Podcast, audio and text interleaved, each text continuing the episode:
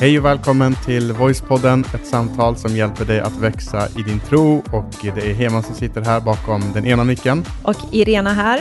Eh, Och som ni kommer höra i det här avsnittet så är min hosta nästan helt borta. Så kul alltså. Ja, jätteskönt. Eh, Ja. Det kommer tillbaka eh, någon gång då och då så, så, så gör det sig påmint igen. Så det är lite, lite, lite kvar, men det är nästan helt borta. Mm. Och jag tänker att en det, finns väldigt, det finns nästan inget positivt med att vara sjuk. Eh, eller när man, när man var yngre så tyckte man att det var väldigt skönt att, eh, när man gick i skolan, då var det skönt att vara sjuk, för då hade man en anledning att inte gå till skolan om man nu var eh, skoltrött. Ja, och Ja. även också att det var mysigt att bli ompysslad. Det kommer jag ihåg. När Ja. man låg i soffan och så fick man saft eh, med sugrör och lite kex och man fick äta lite så här godsaker som man annars inte kanske fick på vardagen. Mm. Så det var och ju lite och, så. Och vi märkte att vår dotter för någon, någon vecka sedan, så, hon, hon är bara sex år gammal, börjat i så här förskoleklass, hon börjar snudda på det där. Mm. Man märkte lite, och, och det var lite en varningsklocka, nu måste vi se till att det där inte får bli en vana. Men jag tänker en annan sak som, om man nu ska hitta någonting positivt eh, med att jag har haft hosta, det är att man blir så tacksam över att vara frisk. Mm. Alltså det är så himla skönt att bara kunna prata utan att hela tiden vara sprängröd i ögonen av all hosta och avbryta varenda samtal med en massa hosta. Eh, ja. Ja, men jag håller med dig. Det är verkligen så. Även också när man har ont någonstans så inser man inte hur mycket man eh, faktiskt kan röra sin kropp när man inte har ont. Man tar det lite för givet, men det är, man får bra sådär perspektiv som du säger. Jag håller med dig. Men nu är jag frisk i alla fall Mm. och eh, den, en ny termin drar igång, höstterminen. För de allra flesta som lyssnar på det här direkt när det släpps så har man kickat igång terminen. En del har börjat jobba, en del har gått i skolan, andra söker jobb. Men på ett eller annat sätt så, så kickar allt igång igen och man börjar se det lite, lite grann på träden att de börjar förbereda sig och, och liksom byta färg och något löv faller här och där. Mm. Och man känner att det är någonting som händer, liksom vi är inne i en ny säsong nu. Eh, och eh, i en sån säsong så kan det vara väldigt lätt att man har haft sommaren på sig och så kommer man in i den nya säsongen. Och för vissa så kan den nya säsongen vara yes, nya tag, nya planer, nya visioner, nya idéer. Men för andra så kan det bara kännas, fy vad jobbigt. Jag, jag känner mig inte alls redo att kicka igång den här terminen. Jag känner mig inte redo att eh, satsa. Jag har, jag har liksom ingen energi, jag är bara trött, jag har inte hunnit vila. Mm. Eh, och så känner man att man har kört fast. Eh, och det är lite det vi ska prata om här, bara att hjälpa oss alla på ett eller annat sätt att eh, liksom vrida igång motorerna och eh, hoppa in i den nya terminen. Och om vi känner att vi har kört fast i livet och vi kan ha kört fast på olika sätt, eh, så kommer vi i det här avsnittet prata om fem saker som du och jag kan göra när vi känner att vi har kört fast i livet. Mm. Så det kommer vara väldigt spännande. Vi kommer prata om det alldeles strax, men innan det, Innan det så tänker jag att eh, vi vill ju jättegärna läsa de här recensionerna som vi får in, både via sociala medier och även också för dig som skickar in via mail. Så jag börjar med att läsa eh, från en tjej som heter Kristina som har skickat via mail. Så skriver hon så här. Tack fina Irena och Hemen för att ni tar upp viktiga ämnen, så som senaste avsnitten om att vara perfekt. Så det var förra temat som vi hade då. Eh, ni lyckas slå hammaren på, spik, eh, på spiken vid varje nytt avsnitt. Jag känner starkt Guds närvaro när jag lyssnar. Jag har de senaste dagarna hamnat i tankar kring när Jesus skickar ut sina lärjungar två och två. Ert fantastiska arbete att föra ut Jesus budskap som par är en välsignelse och något som kommer spridas ut i vårt vackra land. Med människor som verkligen behöver höra Jesus ord genom er, mig och många fler bröder och systrar. Ert sätt att vara ärliga och öppna är rätt väg att nå in i våra medmänniskors hjärtan, där, det, där ett frö i tron på Jesus börjar växa. Låt mig erkänna här en av mina dåliga sidor. Men jag jobbar just nu med det. Jag letar olika sätt att ta del av Bibeln. Jag har hela mitt liv känt motstånd till att läsa den, men känner inom mig att den betyder allt för mig. Min tro på Jesus har växt explosionsartat de senaste åren och jag skulle kunna diskutera en lång stund om min resa. Tacksam för att ni läser och kopplar ämnen till Bibeln. Jag lyssnar även dagligen på Abide Up, ber att våra vägar får mötas på ett eller ett annat sätt. Irena älskar ditt skratt, kram Kristina. Jätteroligt eh, och jättespännande och väldigt uppskattat att någon Mm. faktiskt inte tycker att man är jobbig när man skrattar. Nej, precis. det kan ju vara störande också. Men skratt smittar av sig. Det gör det. Det, det är kul att vara glad.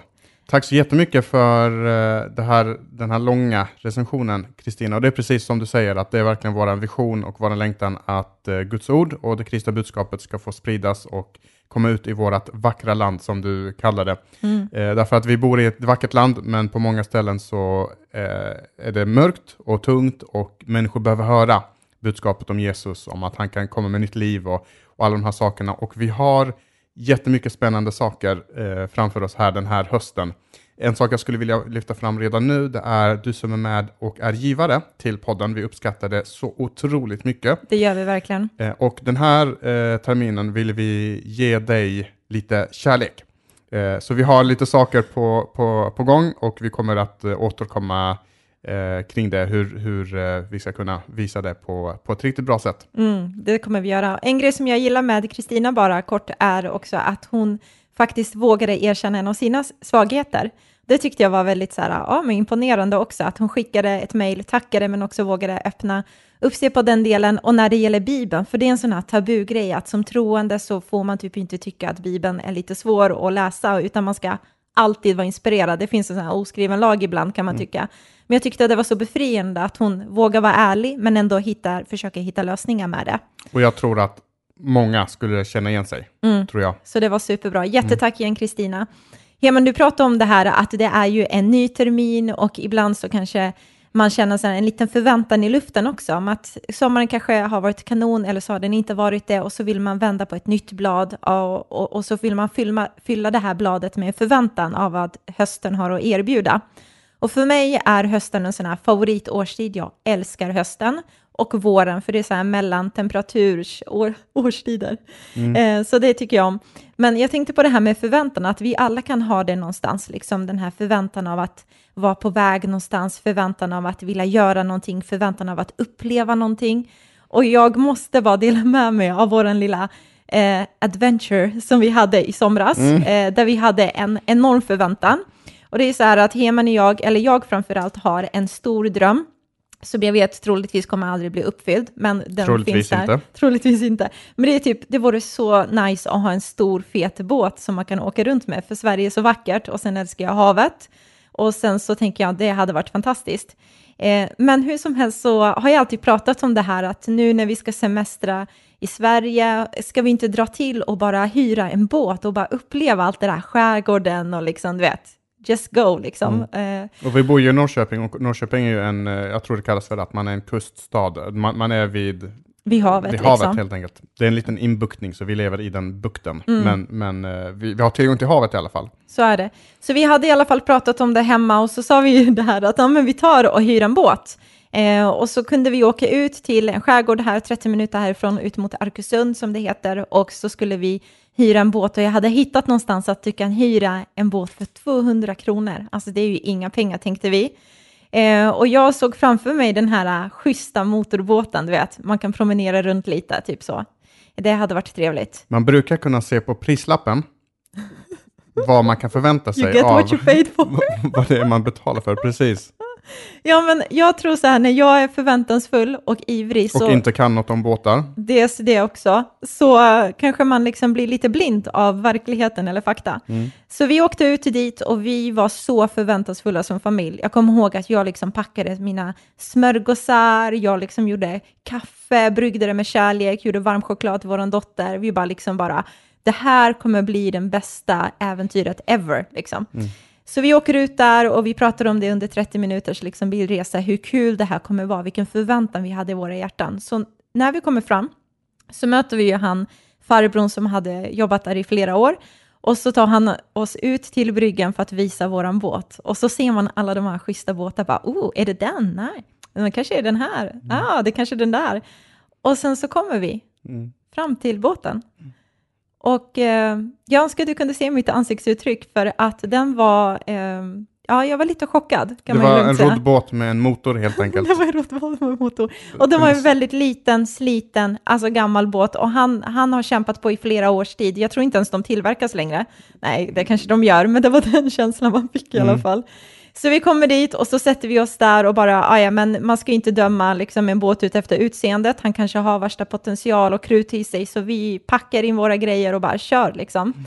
Så vi sätter oss där och du eh, var ju lite kul också för att han frågade dig, har du kört båt förut? Och du Mm. bara, eh, jo men, eh, Ja, och jag ljög inte. Jag hade kört båt jo. förut, men det var ju tio år sedan. Ja, Och eh, Precis. jag fick instruktioner då, och de instruktionerna kommer jag inte ihåg längre. nej precis. Eh, så, så vi sätter oss i båten och låtsas som att vi har koll på läget och vet hur, hur, hur det funkar. Liksom. Och det här är ju inte, alltså hade det varit en båt med typ en spak och en ratt, ja men då fattar man det, men man drar i spaken och så rattar man i båten. Men det här var ju en sån här motor längst bak, Ja. och så ska man starta motorn genom att, typ som man gör med en sån här gammal gräsklippare. Mm, man drar i den här sladden, Precis, eller vad det är. vad Mm. den nu heter. Och så, så fanns det något som heter choke och den skulle ha något speciellt läge och så skulle man trycka och hålla in någonting samtidigt. Och eh, jag hade inte koll på något av dem där. Men vi satte oss, satte på oss våra västar och, eh, och så drog jag i den här eh, grejen och till min förvåning så startade motorn. Mm. Lite så här eh, tveksamt, och sen så kom den igång.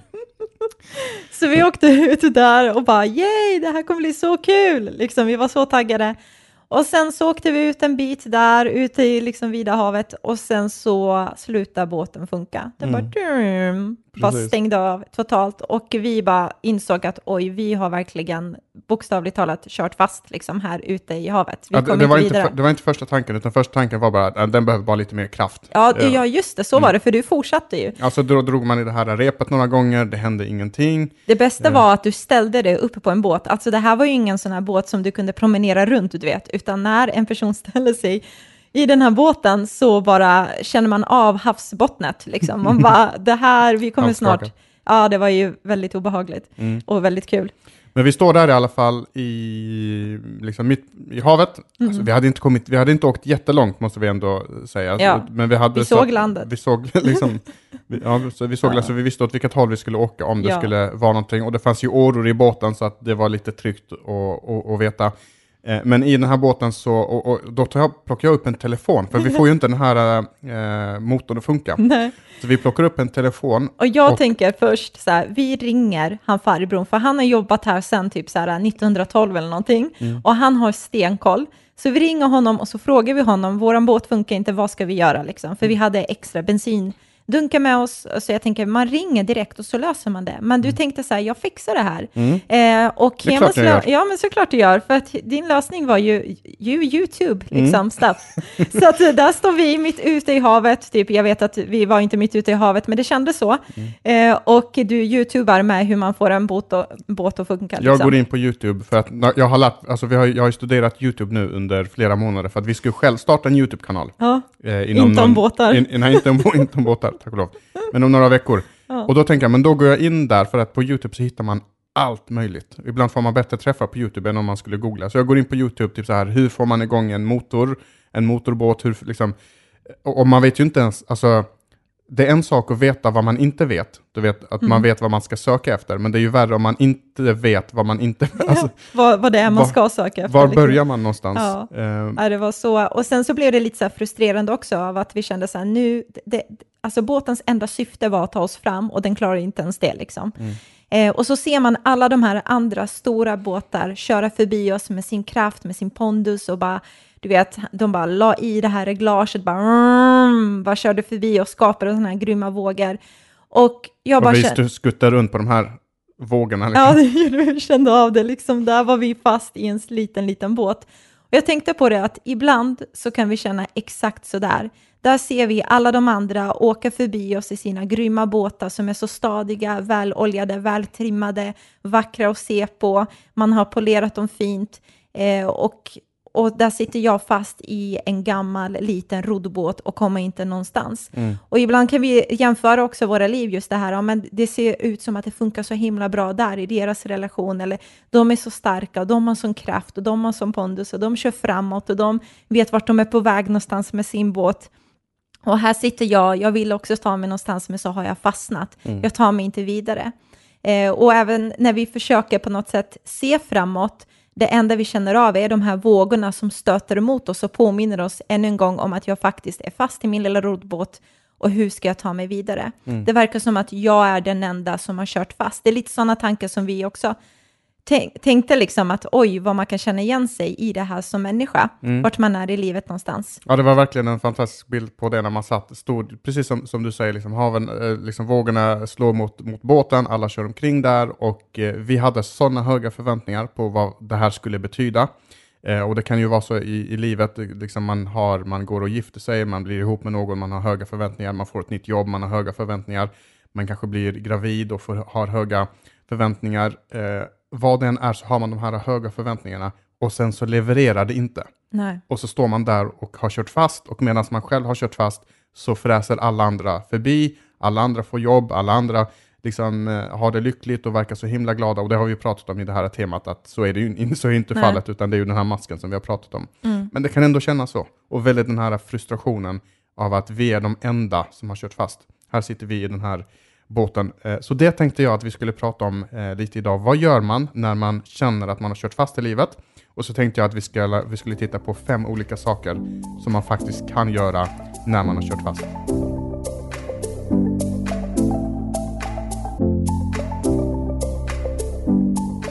Så när vi nu ska prata om de här sakerna, fem olika saker som hjälper oss att eh, komma loss när vi känner att vi har kört fast, så vill vi bara nämna det också att det här är inte de fem enda sakerna man kan göra och det är inte någon garanti att gör du de här fem sakerna så, så kommer livet bli bra därför att det finns så himla många situationer runt om eh, liksom i världen. Det kan som sagt vara ett äktenskap som har kört fast.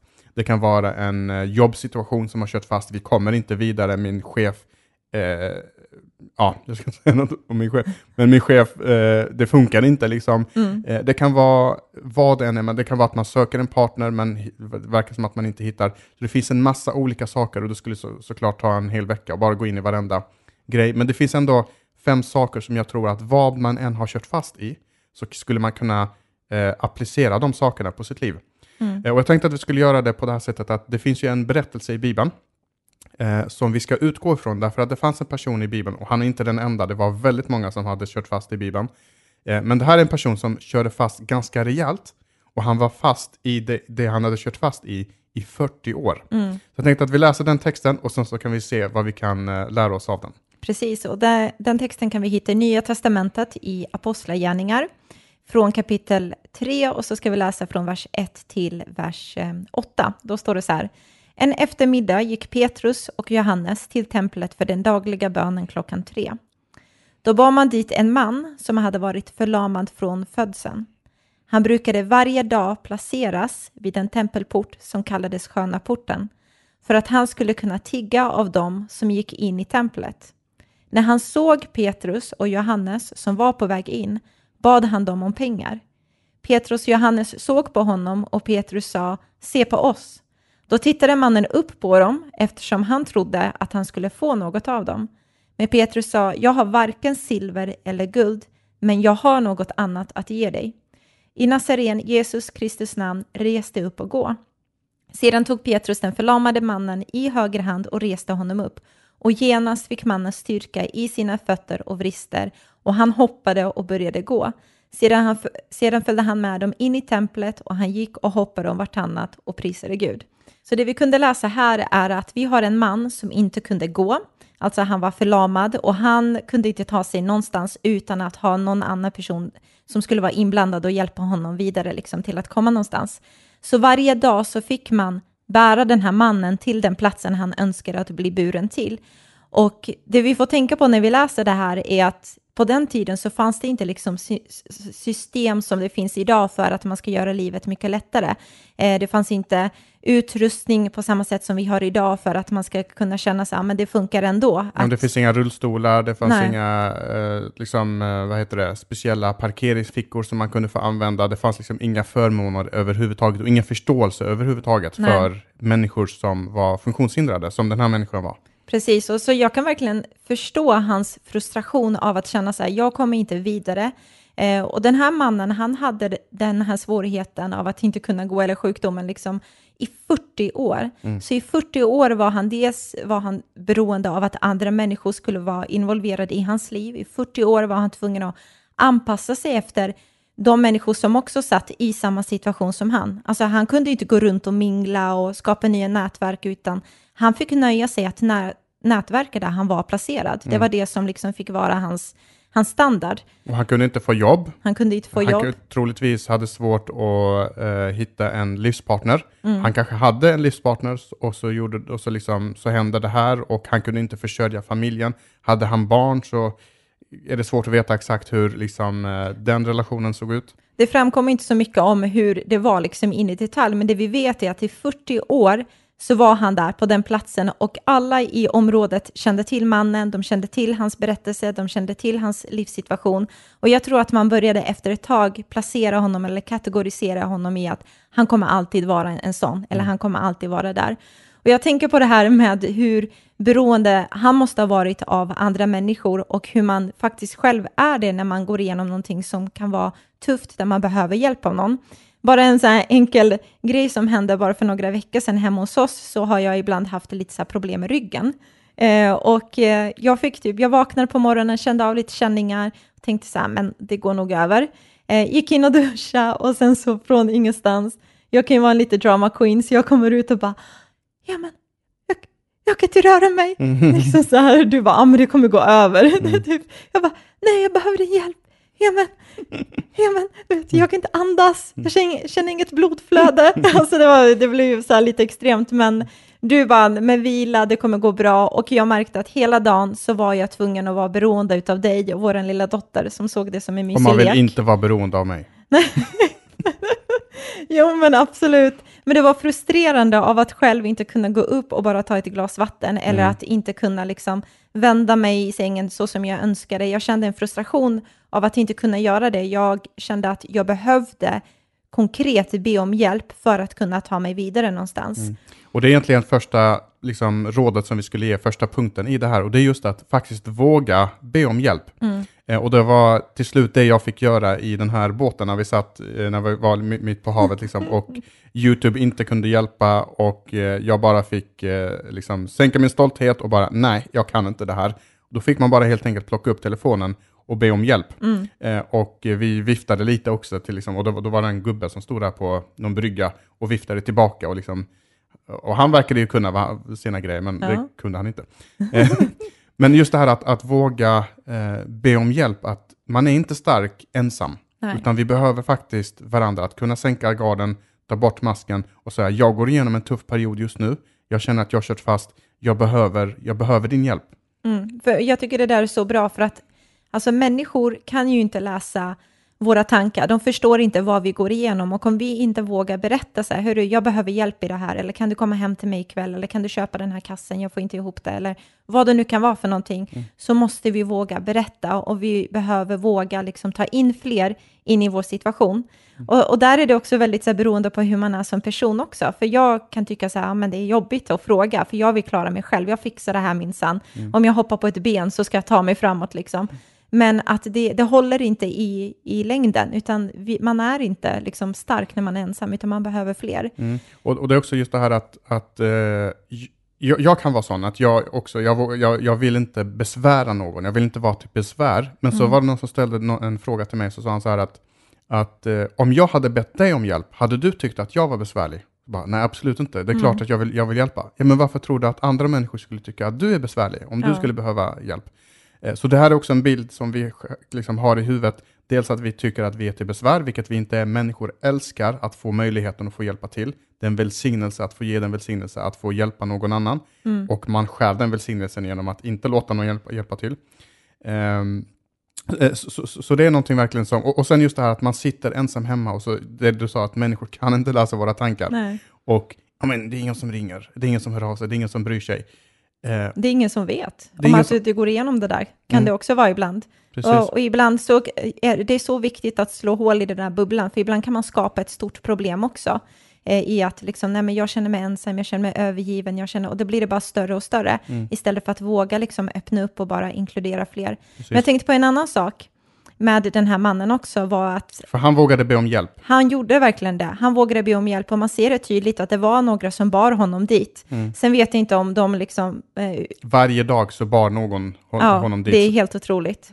Eh, en annan grej som jag tänkte på med honom också är att det framkommer inte att han hade problem med massa andra områden, utan det var en sak som inte funkade i hans liv Och det var ju hans ben som inte var fungerande. Liksom. Mm. Och det var någonting som han inte heller kunde påverka helt och hållet. Men, men den enda saken som inte funkade, det påverkade ju resten av hans liv.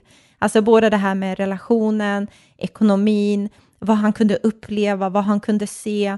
Jag tänker också det sociala, alltså han fick ju verkligen anpassa sig ännu en gång och att vara där med de som var i samma sits, även om man kanske var, tänk om han var så supersmart kille Mm. och egentligen skulle vara med några av så här, landets var entre- ledare. entreprenör. entreprenör eller, och ville mer eller Mm. ja, hur som helst, vi kan spekulera vidare, men man ser i alla fall att det påverkade mycket av hans andra områden i livet. Och så tänker jag också att eh, ibland så kan det vara ett område eller en sak i våra liv som vi känner så här, men det här är någonting som jag har kört fast i. Och så märker vi av hur det påverkar allt annat. Ja. Eh, och ibland så behöver man också kanske hjälpa sig själv med att isolera så här, problemet. Just det här att, okej, men jag har en utmaning i det här och det är ju egentligen bara det här. Det, är, jag kanske, det går bra i skolan ändå, eh, relationen funkar ändå, men just nu är det kanske lite tufft på eh, ja, med, med städningen hemma eller vad det nu kan vara. Liksom. Okej, vi kan ta Okej, något det, var en dålig, det var en dålig liknelse, jag kände det. Ja, men ta till exempel, eh, man gör ett prov i skolan Ja. och så får man ett dåligt betyg. Och då bara, ah, jag är värsta misslyckanden. Ja, just det. Jag betyder ingenting. Det var bättre Eh, bild. Ja, och det, och det, och, men, men det är ju inte så. Nej. Nej, du, du, du misslyckades i just det provet, men eh, hur har det gått för allt annat? Eller så, säg att du är dålig överhuvudtaget i skolan, för att du har det tufft i skolan, av någon anledning. Eh, då, då är inte du ett misslyckande för det. Då är inte jag ett misslyckande för det, för att man kan vara bra på så många andra olika saker. Skolan är inte det enda, liksom, att plugget är inte det enda sättet att nå framgångar, även om Mm. plugget är jätteviktigt. Eller om man har ett problem i sin relation eh, som sitter där och, och gnager, då låter man kanske det problemet gå ut över barnen. Mm. Eller man låter det gå ut över resten av livet. Man tar med sig det problemet till jobbet och det där lilla problemet blir så himla stort. Om jag skulle titta på vår situation när vi var ute i båten så skulle det kunna vara så att nu är vi där ute och den här båten inte funkar. Åh, vi är, vi, vi är en, en misslyckad familj. Ja, alla andra har råd och alla andra kan åka iväg och alla andra. Alltså vi, vi Mm. skulle, man, man kan göra ett problem som kanske är stort ännu större. Eller ett litet problem större än vad det egentligen är. Precis, och i vårt fall det vi gjorde där var, okej vi isolerade problemet och bara, okej det var fel på båten. Det var inte Mm. vi, vi kanske borde ha valt någon annan båt, men i det här fallet så var det fel på båten. Och då gick vi vidare, lämnade båten och så gick vi till en annan plats och ändå försökte göra någonting av det som vi hade med förväntan i våra Mm. hjärtan. Liksom. Och, och, och vi som är kristna, vi kan också använda oss av det andliga för att förvärra problemet. Typ så här, åh det är en sån andlig press just nu. Ja, djävulen är på mig just nu. Eh, nej, eh, anledningen till att du har eh, soppatorsk mitt på E4, det är för att du inte har tankat bilen. Ja, inte för att djävulen är på just... Ja. just och det, det är klart det finns vissa tillfällen där det är en Mm. andlig press, men vi behöver inte göra problemet större än vad det är. När det är, det är just det här problemet och vi behöver lära oss just att isolera det problemet för att kunna lösa Mm. just det här Precis. och inte blanda in allt det andra. Absolut, så bra. Ehm, så isolera problemet om det finns den möjligheten. Det är punkt nummer två. Punkt nummer två. Eh, och det tredje jag skulle säga eh, när man har eh, kört fast, det är just det här precis som den här mannen. Han hade suttit där i 40 år och han hade ju tappat allt hopp och jag förstår honom, det hade jag också gjort. Tappat allt hopp om att det här någonsin skulle kunna bli bättre, om att han någonsin skulle kunna stå upp på sina två igen. Mm. Och eh, så, så det han hade bestämt sig för det är att jag kommer sitta här utanför templet och tigga och det kommer vara mitt liv resten av livet. Precis, jag tror nog att han tänkte att i bästa scenariot i mitt liv så skulle det vara att jag möter en person som kan ge mig mycket pengar. Eh, för att det Just den här hänt- dagen så får Just jag en tusing istället för bara 20 kronor. Ja, precis. Och jag tror också att det är lite naturligt där att när man har kört fast och när man har varit i en säsong så länge så börjar man till slut sänka sina förväntningar till den nivån som man känner är hanterbart. Alltså hans förväntan var ju också präglad av alla dessa 40 år som han var där i den situationen. Och eh, jag tror att han, hans identitet börjar bli också lite att jag är den som för alltid kommer vara den här snubben som blir buren till den här situationen. Jag kommer vara för alltid fast i den här situationen, för han visste inget annat. Han fick inget annat presenterat för sig. Eh, och jag kan bara tänka mig liksom 40 år av att tänka på ett visst sätt, 40 år av att vara på ett visst sätt, 40 år av att befinna sig i en säsong där andra kanske verkligen har stämplat att nej men du kommer vara där för evigt och eh, du får bara acceptera det. Och han visste ju inget eh, än, än, att kunna sitta där, för att han var ju förlamad sedan födseln och det där var, precis som du säger, hans identitet.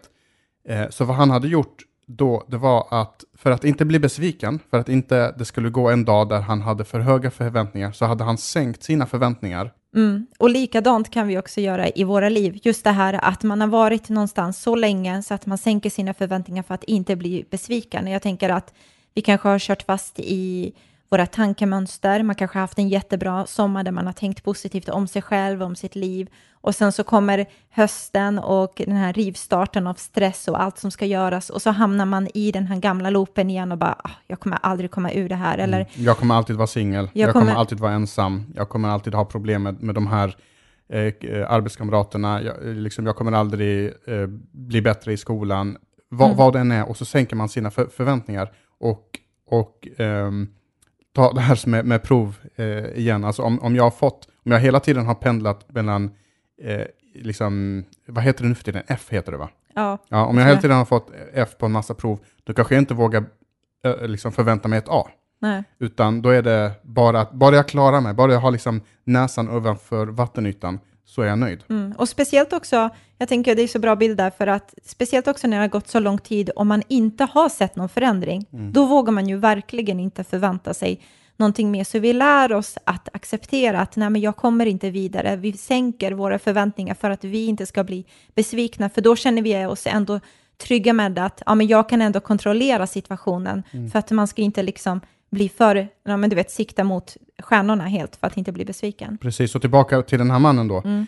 Eh, när Johannes och Petrus hade kommit, eh, kom förbi, då var ju hans förväntan eh, att, att om jag bara kan få lite pengar så är jag nöjd. Mm. Eh, men de kom med någonting helt annat. Alltså de kom med någonting som kunde förvandla den här mannens liv, för de visste att han behövde inte bara pengar, utan han behövde något helt annat. Han behövde kunna stå på sina ben helt enkelt. Vad vi förväntar oss, det utgår också mycket utifrån lite vilken uppfattning vi tror, eller vilken uppfattning vi har av vem Gud är. Jag tror att det påverkar väldigt mycket av hur vi ser på våra liv och hur vi ser på vår relation till Gud eller vad vi tycker att vi förtjänar att uppleva eller förvänta oss i livet.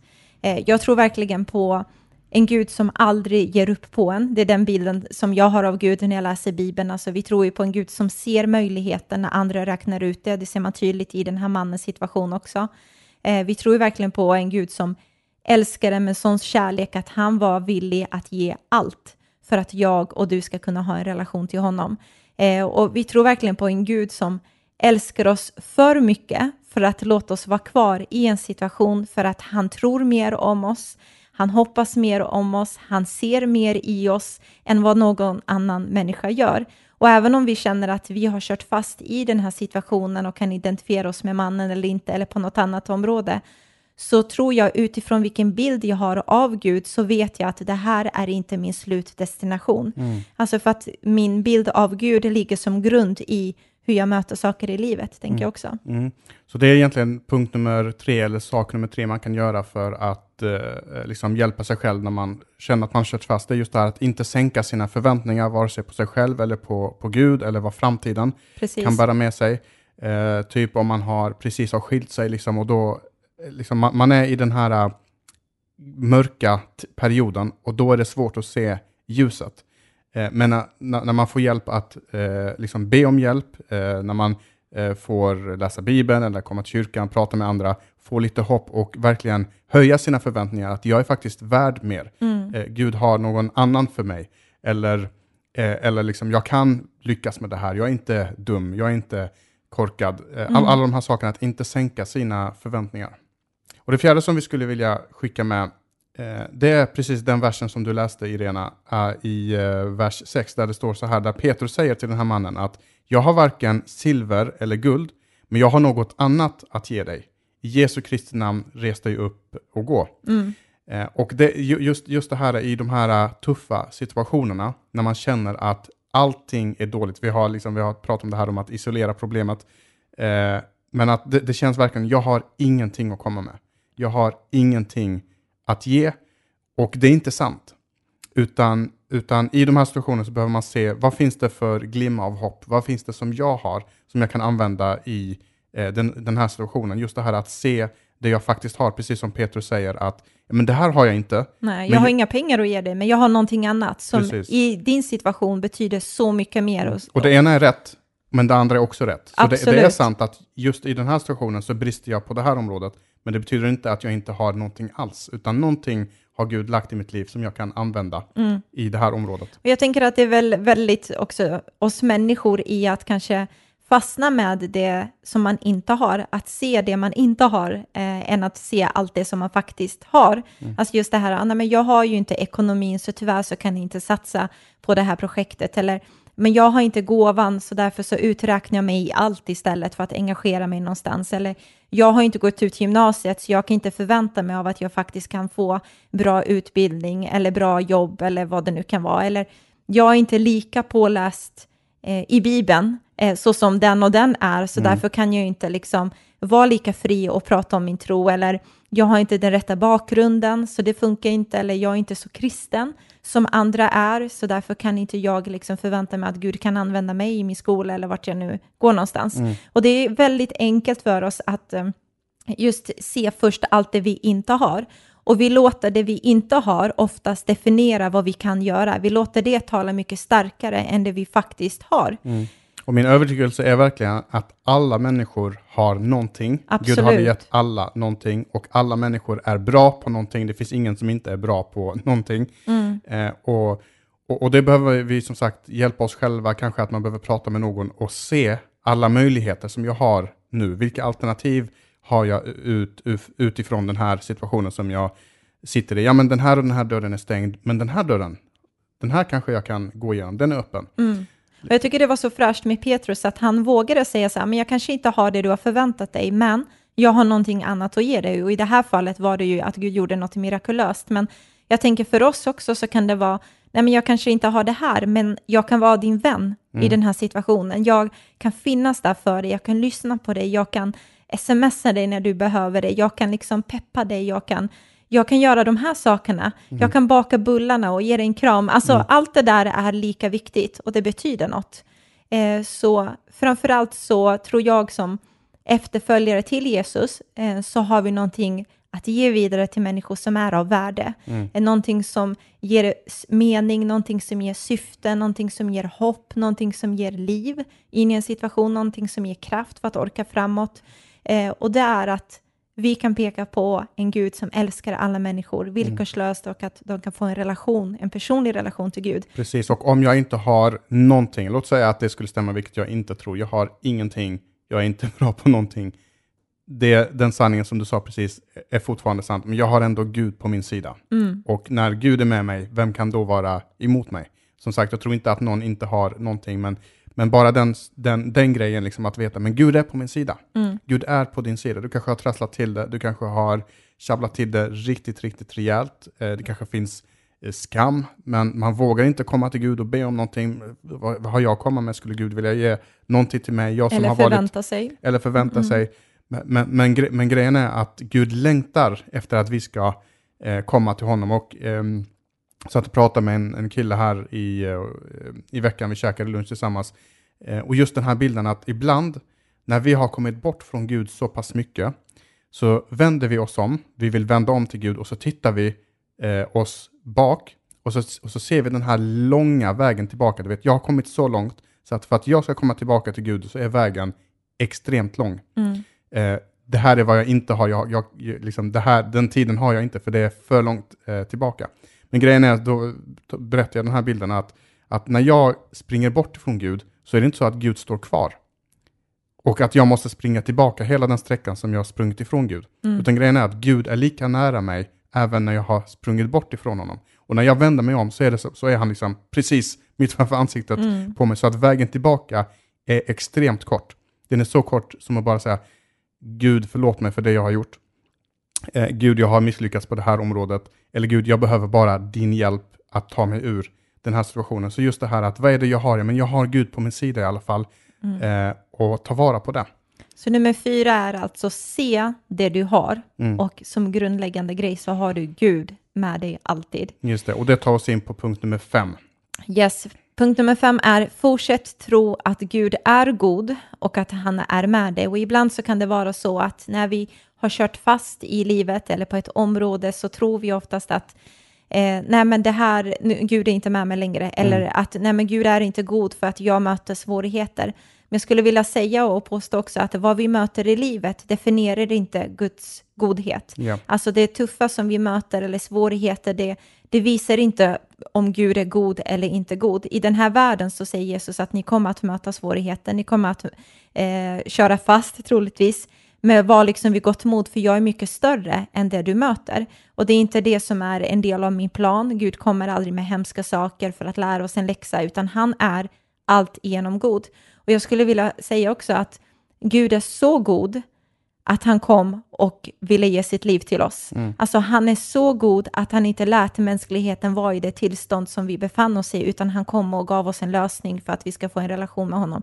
Han är så kärleksfull att han tycker att du är värd allt och det var sitt eget liv. Så Guds godhet är inte definierat på vad vi möter i livet, för livet är inte så som Gud har, eller liksom det vi möter här i livet är inte det Gud har tänkt från början. Eh, så, För, det, för det är lätt att tro att Gud är god i de goda stunderna. Mm. Om, om det går bra för mig så tror jag att, god är Gud, äh, Mm. att, att, Gud är, att Gud är god. Men hur är det även om? Mm. Så även om jag blir sjuk, även om eh, jag inte klarar den här situationen, kommer jag fortfarande tro att Gud är god. Därför att precis som du säger, att Guds godhet definieras inte på hur mitt liv är. När det är jobbigt så är han inte god. När det, när, för att det är inte han som kommer med, eh, alltså, vi, den här världen är under den ondes våld. Eh, och det är inte Gud som kommer med alla de här elakheterna, utan Gud finns där på, vid vår sida. Och jag tror att bilden, eh, Bibeln ger en väldigt sund syn på det här att, att, att vara kristen handlar inte om att livet blir enkelt. nej. Liksom, nu har jag det jobbigt, nu går jag och blir kristen för att bli av med mina svårigheter, utan det kan precis vara tvärtom. Nej, men alltså Jesus har aldrig lovat att vi inte ska möta svårigheter, utan däremot så utrustar han oss nästan till för att när du möter svårigheter så kom ihåg att jag kommer aldrig lämna dig. Jag kommer aldrig att överge dig, för han ser verkligen hela vårt liv och därför så vill han ge oss styrka. Och det finns en bibelvers som jag älskar i Gamla Testamentet som förklarar just det här att när vi går igenom saker och ting så kom ihåg att Gud faktiskt ser det, han känner med dig och han vill hjälpa dig igenom det också. Och där i Gamla Testamentet, i en bok som heter Jesaja, i kapitel 40, 43 och vers 2, så är det en lite så här, en bild på vad vi kan gå igenom för svårigheter. Så står det så här, när du måste gå igenom djupa vatten och stora svårigheter så ska jag vara med dig. När du vandrar igenom floder av bekymmer kommer du inte att drunkna. När du möter en eldstorm av motstånd och förtryck ska du inte bli bränd. Lågorna ska inte skada dig. Jag är Herren din Gud, din frälsare.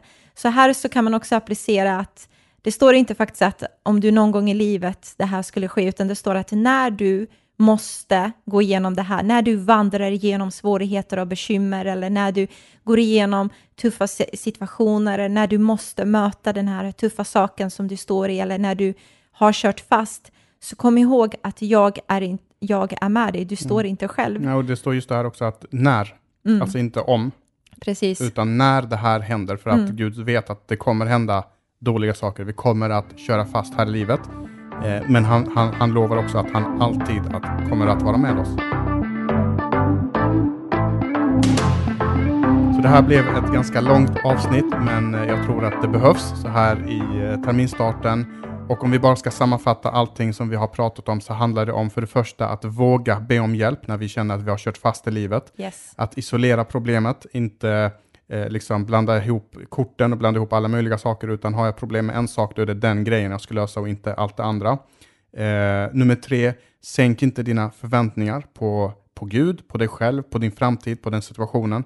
Och det kan man lätt göra när man har eh, varit fast i en, en längre period. Mm. Eh, men ansträng dig och försök att ha högre förväntningar över framtiden. Eh, nummer fyra, se det du har. Alla har någonting, alla är bra på någonting. Gud har gett någonting till alla. Och i varje situation så finns det alltid öppna dörrar, det finns vägar eh, och eh, du har någonting, se det du har och inte bara det du inte har. Och slutligen nummer fem, fortsätt tro att Gud är god och att han är med dig. Yes. I den här svåra situationen som du befinner dig i så vill Gud ta dig igenom det. Vänd dig till honom, han är inte långt borta, utan han är så nära som du vill att han ska vara. Så vi hoppas att det här ska vara till hjälp och till uppmuntran och precis som Hemma sa så var det ett väldigt långt avsnitt den här gången. Vi hade mycket att säga efter lite uppehåll, eh, men sen så kommer vi hålla oss till 30 minuter ungefär. Så Jag tror inte någon är ledsen för det, men det jag Nej. också skulle säga, det är att om du har fått tag i det här avsnittet på något sätt, gå in och prenumerera på Ja. podden i din poddapp, eh, och, för då får du de senaste avsnitten hela tiden. Därför, nästa vecka så kör vi igång ett nytt tema, det gör vi. ett nytt mastodont-tema, eh, och det ser vi verkligen jättemycket fram emot. Och jag vill jättegärna veta att känner du så här, det här behövde jag höra, det hjälpte mig, det inspirerade mig eller det gav mig klarhet, vad det nu än kan vara, får du jättegärna höra av dig, skriva i våra sociala medier och eh, berätta hur det här avsnittet har hjälpt dig på bästa sätt. Så tror jag att, eh, ja, nej men jättetack för det. Mm. Eh, Så återkommer vi nästa vecka igen hemma, som Yes, du sa. yes. Så får du ha det fantastiskt bra, så hörs vi igen. Hej då! Hej då!